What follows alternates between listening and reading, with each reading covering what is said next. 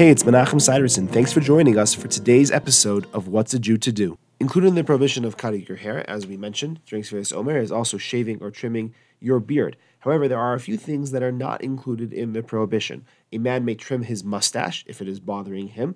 A person can also get any haircut they need for medical purposes or to treat lice or anything like that. A woman may cut her hair if it's not letting her head covering fit properly.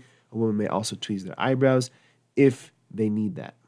There's another heter that is tossed around a lot that you can get a haircut or shave if not doing so would cause a great loss. However, one should not jump to assume that their situation will be one of a great loss. Unfortunately, there are some communities where the entire idea of not getting a haircut or not shaving during Sfiras Omer has basically been totally forgotten because everyone just relies on this allowance that, oh, it would cause a great loss and they need to do it in order to work. Perhaps it may be so, but one should not assume that they can just obviously get a haircut and shave because of business, they actually should put some thought into it and decide whether or not it would be appropriate or not. Thanks for joining me. I look forward to seeing you tomorrow.